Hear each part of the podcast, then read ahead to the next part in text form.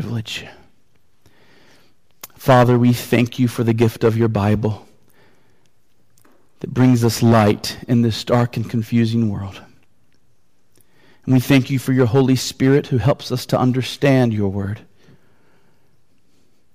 Father, we're so grateful for men of God like these pastors who have been speaking over the last three nights. Thank you for your blessings in their lives and the time that you've given them to study your word so that your people can be fed. And Father, our great desire is that you would take all that has been said over these three nights and that you would use these things to strengthen our faith, to fan the flames of love in our hearts. And Father, to give us a greater commitment to following Christ no matter what the cost and in every area of our lives. Father, we thank you for speaking to us just moments ago about forgiveness. Father, help us to sense how great was our sin debt, and therefore how amazing your forgiveness really is. And now, Father, as we think about the return of our Lord Jesus Christ, would you cause our hearts to burn within us as we wait for that great day? Bless us now, we ask in Jesus' name. And everybody said, Amen. Amen. If you would open up with me to the book of Matthew and chapter 25. Uh, Matthew chapter 25. We're going to round out our conference on the parables with the parable of the wise and foolish virgins from Matthew 25. And this parable takes place in the context of a wedding, a wedding feast, a marriage. And I recently read an online article discussing some of the different customs that various cultures have when it comes to marriage. Apparently, among the Daur people of Mongolia, a bride and groom do not finalize their wedding date until they kill a black chick and then, with a knife, open it up and inspect its liver. If the liver is healthy, that's a sign that the date they've chosen is acceptable. If the liver is unhealthy, they would be best to choose another date. In parts of Scotland, brides typically endure the pre marriage ceremony of having their bridesmaids mix together all sorts of disgusting things into a nasty, sometimes soupy concoction, which is then thrown all over the bride. In parts of India, women born at a certain time of year are said to be cursed, and if they dare marry any man in their cursed state, he is sure to have an early death. And therefore, before these ladies can marry a man, custom says they must first marry a tree. After the marriage to the tree is finalized, the tree is chopped down and the curse is said to be lifted, and the woman can now marry any man she pleases. In Fiji, men wishing to marry a woman are expected to present to the woman's father the tooth of a whale. And among the Uyghur people, the custom before the wedding is for the groom to shoot his bride with a bow and arrow three times. Uh, the arrows do not have arrowheads, of course, and afterwards the groom goes and gathers the arrows and then he breaks them. One more. In French Polynesia, on the Mauritius Islands, after the wedding reception is over, all of the bride's relatives lie side by side, face down in the dirt. The bride and groom then walk across the human rug of relatives as they exit the reception on their way to their honeymoon. Pretty exciting wedding, I would say. Well, among the ancient Jews, their marriage customs were not as strange as some of those. Typically, arrangements were made by the father of the groom and the father of the bride while both children were still really young. That is, a boy and a girl would grow up having been intended for one another. Uh, they've had no say in the arrangement of who they are to marry. But then, when the boy becomes a man and he is ready to marry, it is up to him to come to the father of the young lady and to pay a bride price. This money that the young man would pay to the father of the bride was to show evidence that the young man was capable of taking care of this man's daughter. It was often set aside by the father of the bride just in case the young couple found themselves in financial trouble at some point in their marriage. On this same occasion, when the bride price was being paid, vows were exchanged between the man and the woman. And at that point, they were considered betrothed. To be betrothed was to be almost married. It was much stronger than our being engaged. To end a betrothal, you had to obtain a divorce. If the man died during the betrothal period, the bride was considered a widow. But throughout this betrothal period, the bridegroom would be separated from his bride for a period of time. This was his time to make preparations for his new wife. And sometimes this period of separation could be a few months, sometimes it could be more than a year. But when the young man's trade was established, and when his finances were in order, and the house was ready, the bridegroom would return for his bride. And she and her bridesmaids would be eagerly waiting. And there would be a great wedding feast at the home of the bride. And after the feast was over, the bride would then be taken into her new home and into the chambers of the bridegroom, where the marriage will have fully begun. And so the parable that we're about to read speaks of a bridegroom at the end of the betrothal period coming to get his bride. The promises have already been made. The bridegroom has been away for a while. He's been making preparations, and now he's coming to get his new wife. He is coming for the wedding feast at her house. And the bridesmaids, or in this parable, these young maidens not yet married themselves, their role is to wait for him outside so that when he comes, they can receive him with celebration and with rejoicing. Uh, they may be waiting for him at the city gates. They may be waiting for him just outside the home of the bride. It's nighttime, and they're holding torches, and they're ready to welcome the bridegroom. So let's read, beginning in Matthew 25 and verse 1. This is the Word of God. Then the kingdom of heaven will be like ten virgins who took their lamps and went to meet the bridegroom. Five of them were foolish, and five were wise. For when the foolish took their lamps, they took no oil with them, but the wise took flasks of oil with their lamps. And as the bridegroom was delayed, they all became drowsy and slept. But at midnight there was a cry Here is the bridegroom! Come out to meet him! Then all those virgins rose and trimmed their lamps. And the foolish said to the wise, Give us some of your oil, for our lamps are going out.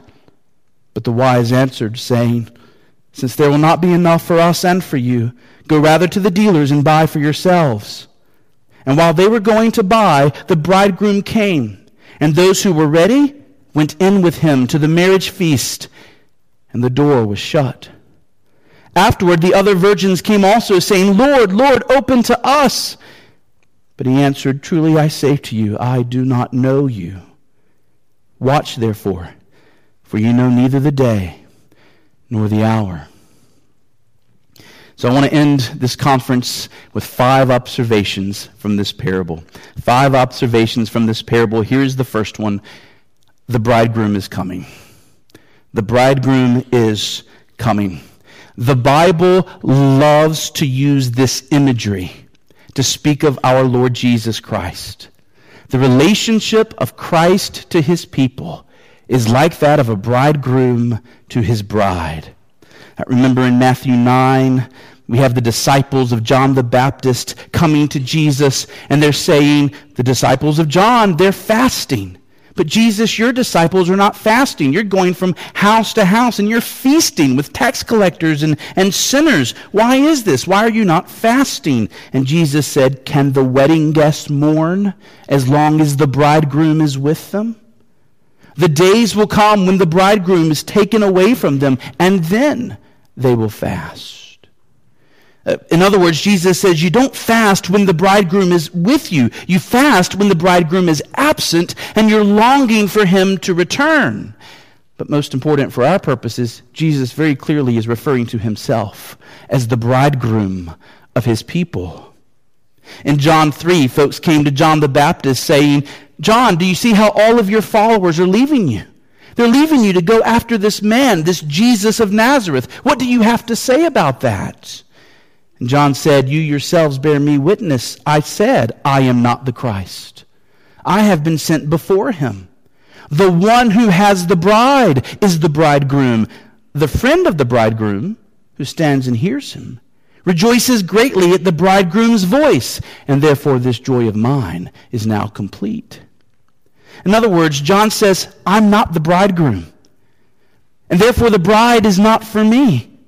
These people are flocking to Christ. These people are listening to Him. They're learning from Him. They're trusting Him. They're becoming a part of Him. And that makes my joy complete because it's the bride going to the bridegroom. Ephesians 5, 25 through 27, a passage I know you're familiar with. Husbands, love your wives as Christ loved the church and gave himself up for her, that he might sanctify her, having cleansed her by the washing of water with the word, so that he might present to himself the church in splendor, without spot or wrinkle or any such thing, that she might be holy and without blemish. My dear friends, the bride is made up of the church in every age. Those who have believed on Jesus Christ from the first preaching of the gospel in Genesis 3 to the last preaching of the gospel on the very last day of this age, all who have ever believed make up this bride. And Jesus is our bridegroom. And what a bridegroom he is. Think about this. In the eyes of a holy God, we are unattractive. Our sins make us stink. We are putrid. We are gross. And no one would choose us to marry. And yet Christ, who is God himself, looks upon us in all of our filth, in all of our greed and selfishness and bitterness and lust and anger, and he chooses to love us in spite of all of that. He sets his love upon us not because we are lovely, but in order to make us lovely. And the price that he pays for us is so heavy. What must Jesus pay to our Father in order to have us? We're not just unattractive, we're criminals. We're criminals with a price on our head. Jesus cannot have us. We owe a debt to justice. Hell is waiting for us. And yet Christ pays the price the law demands of us with his own blood.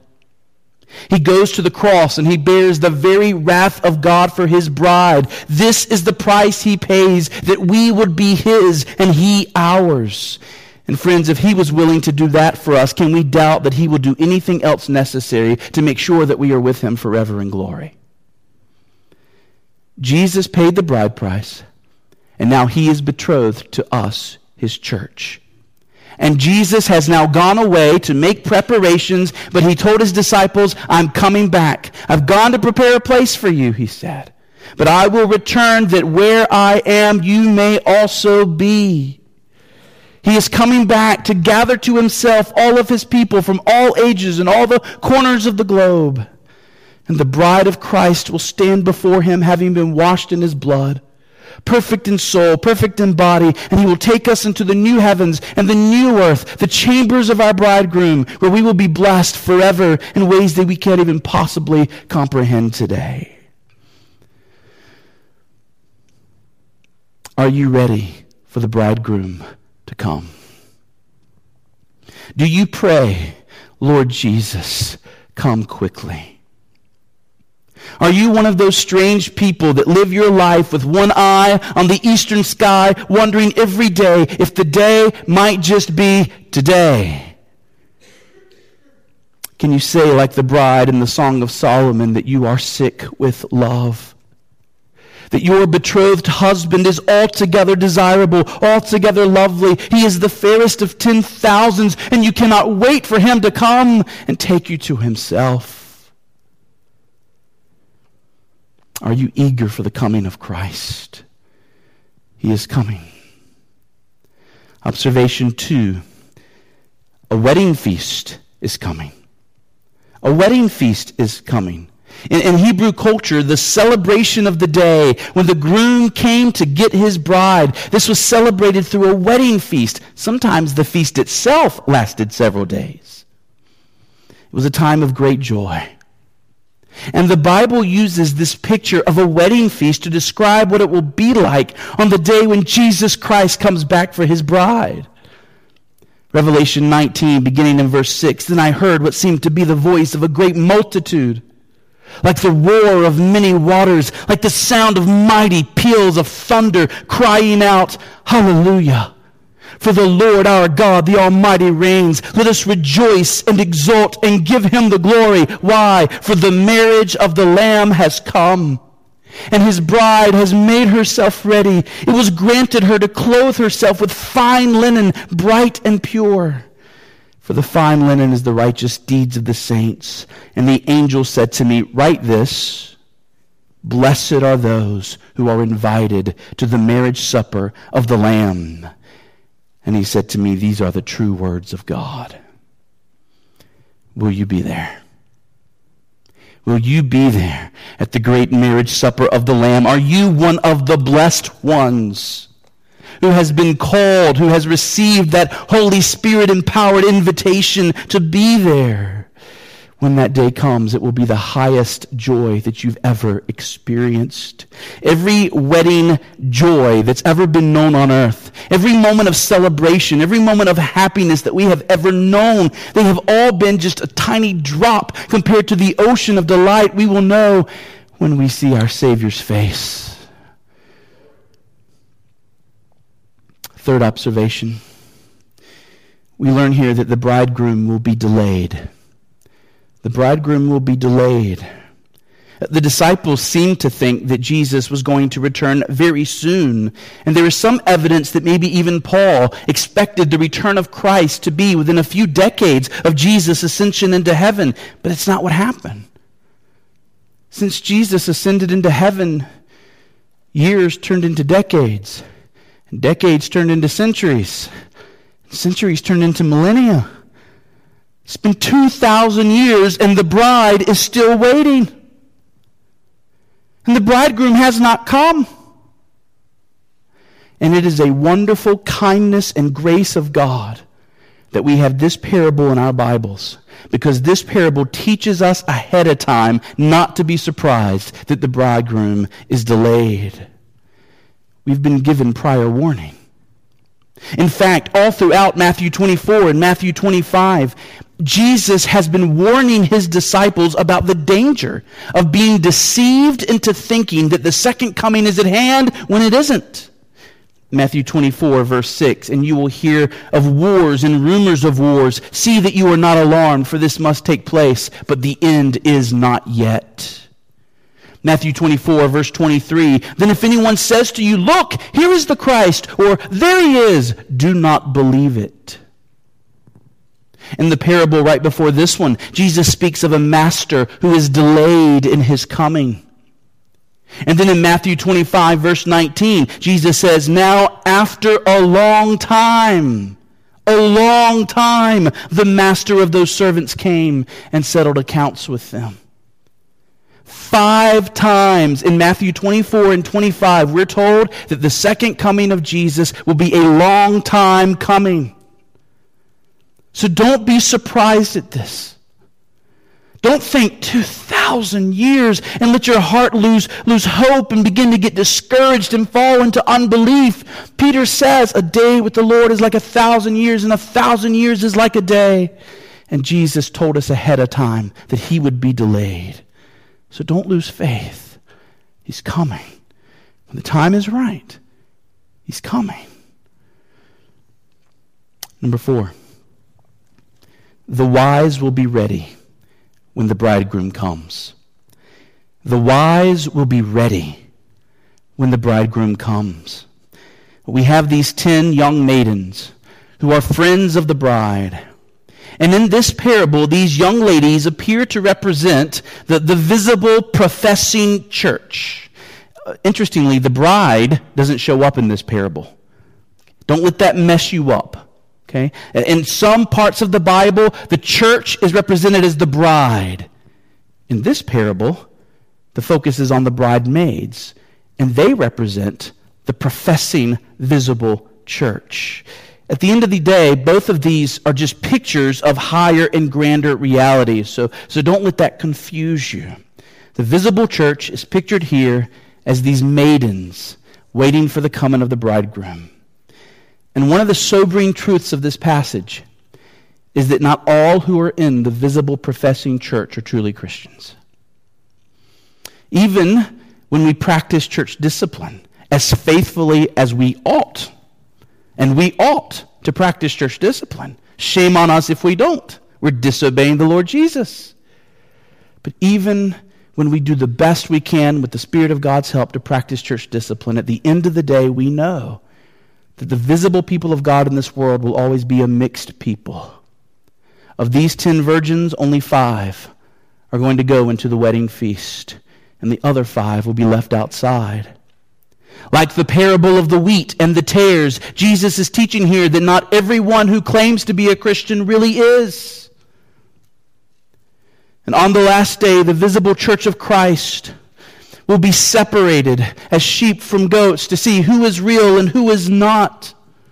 Until that last day, the church of Christ, visibly seen in this world, will always be a mixture of people who are true, born again, believing, Holy Spirit indwelled, name written in the Lamb's Book of Life people, and unbelieving, not Spirit indwelt, not name the Lamb's Book of Life people. And on the last day, when that great separation is made, what will matter is not your profession of faith, but your possession of faith. Do you really trust the Lord Jesus Christ? And is he genuinely your all in all? Do you love him like a bride loves her bridegroom? D.A. Carson says that the plot of this parable turns on the bridegroom's delay, and I think he's right. What makes five of these young ladies wise, and what makes five of these young ladies foolish? The five wise maidens were prepared for the delay. And the five foolish maidens were not prepared for the delay. Notice that they all fell asleep. In this parable, falling asleep is not a bad thing. Even the wise maidens fell asleep. Uh, the point here is that the delay was a long delay afternoon has turned into early evening, which has turned into late evening. 6 p.m. became 7 p.m., which became 8 p.m. And here you are holding your torch, and now it's 9 p.m., and now it's 10 p.m., and now it's. And they're drifting off to sleep. And then at midnight, the cry comes. Maybe the watchman up on the city wall has spotted the bridegroom coming up the road. And he calls down to the maidens, Here is the bridegroom, come out to meet him.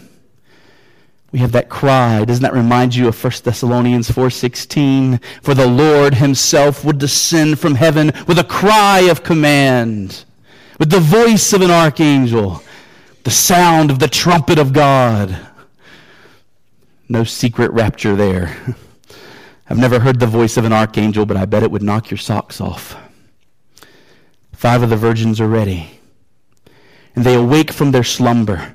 And they trim their lamps and they get them ready and they meet the bridegroom with rejoicing. Yes, it's midnight, but the bridegroom has finally come. And so the wedding feast begins. This is what they've been waiting for. Torches ablaze. It's time to welcome the bridegroom with happiness and with excitement. But the other five virgins are not ready. They brought no oil. Dear friends, what does it mean to be ready when Christ returns?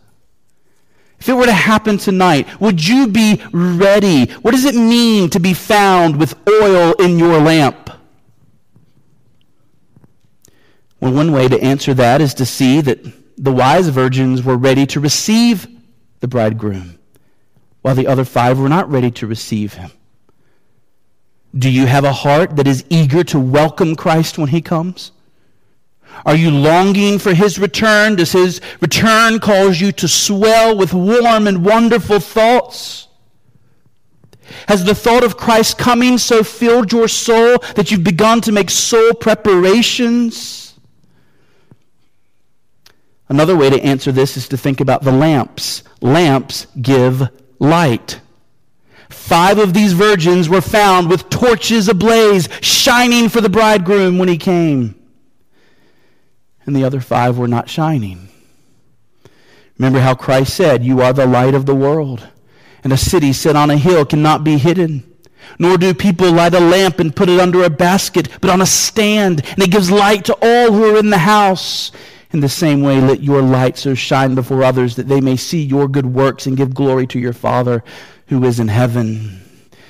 And so to be found ready when Christ comes means to be found with your light shining, with your life proclaiming the glories of God and the glories of Christ. Another perspective is to read this parable in light of the one that came before it. In the parable before this one, what matters is whether the servants are found faithfully obeying when the master returns. When Christ returns, will he find you being faithful in the callings he has given to you? When Christ returns, will he find you doing all things unto his glory, obeying him in every role that he has given you? All of these are real answers to what it means to be ready when Christ returns. We want to have hearts eager to receive Him with gladness. We want to have lights shining brightly, our lives and words proclaiming His glory, and we want to be found faithfully carrying out the callings that God has given to us. But, friends, you won't be able to do any of those things without the oil of faith. It is by faith that Christ brings us peace with God. It is by faith that Christ becomes our shepherd who leads us and guides us and protects us. It is by faith that Christ gives us strength and works in us the very works of God. Put simply, if you are not living in dependence upon Christ, looking to Him, communing with Him, trusting Him, you won't be ready when He comes. The heart devoid of faith will not rejoice when the bridegroom comes.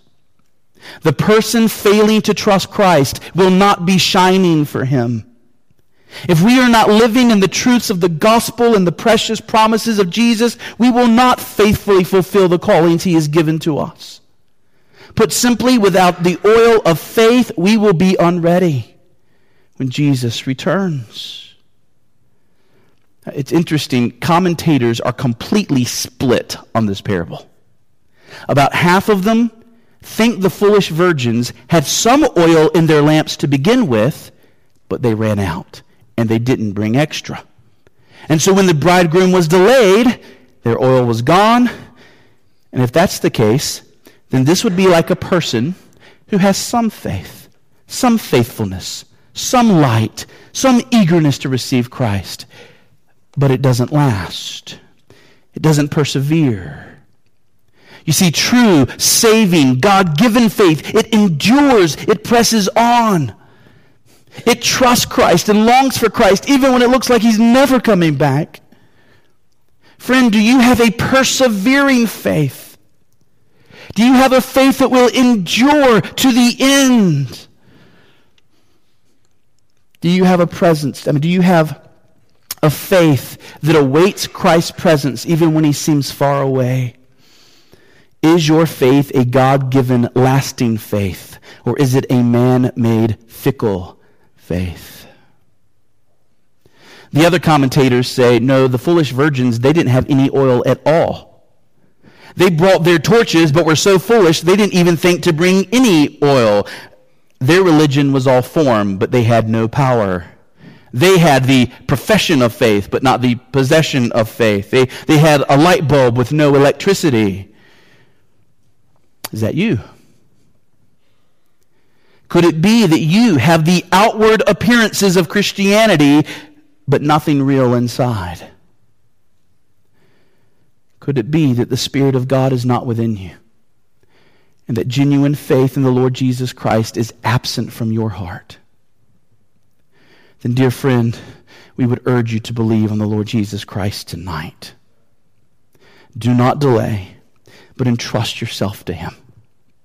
Let go of anything that would keep you from Christ and place all of your hope in Him and in Him alone.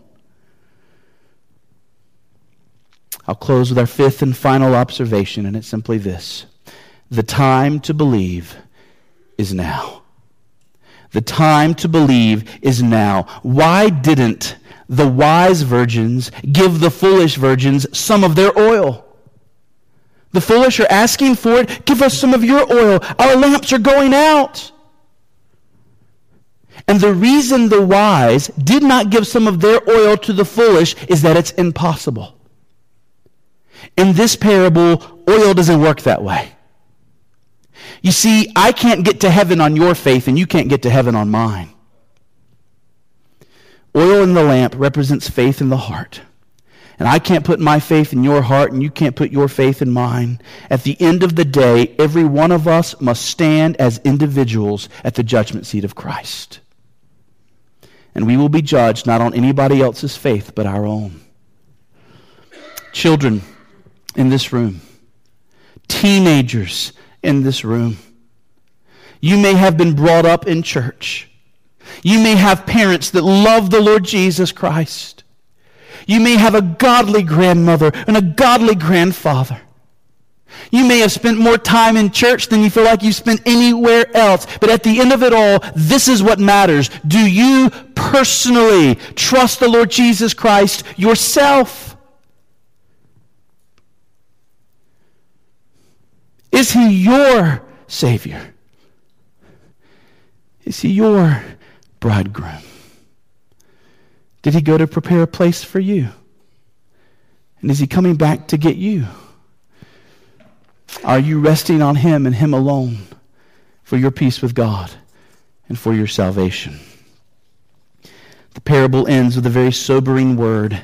Friends, let us reckon with these words. And while they were going to buy, the bridegroom came, and those who were ready went in with him to the marriage feast, and the door was shut. And afterwards the other virgins came also, saying, Lord, Lord, open up to us. And he answered, Truly I say to you, I do not know you. Watch therefore, for you know neither the day nor the hour. Friends, right now the door is open. Right now, you can still be a part of the great wedding feast to come.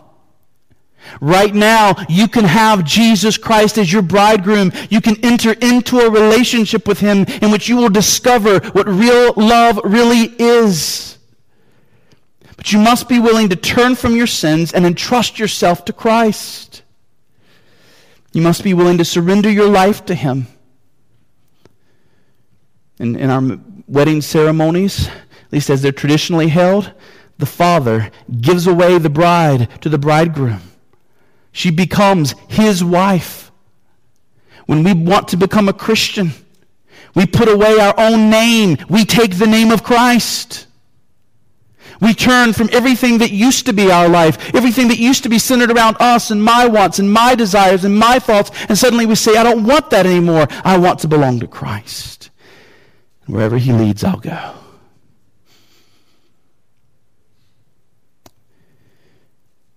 When Jesus Christ comes back, the door will be shut.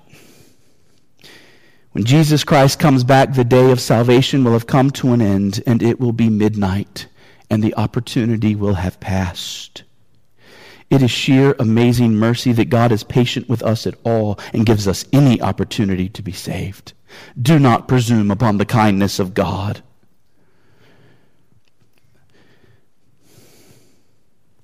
If you will not believe on the Lord Jesus Christ, you will find yourself outside the feast on the last day, and you will hear those dreadful words I do not know you. But for those who have turned from their sins, for those who have come to know the Lord Jesus Christ, on that day we will know what it is to be known by him. We will experience love to a degree we've never imagined. Friends, the door is set open tonight, and amazing love is set before you. Will you trust the Lord Jesus Christ? Will you give yourself to Him so that you can know the depths of His wondrous love? I pray that every one of us will leave this conference trusting in Christ as our Savior, waiting for the day when we will behold His face, waiting for the day when He will take us into His chambers of the new heavens and the new earth, and we will know what real joy really is. Amen? Amen. Would you pray with me?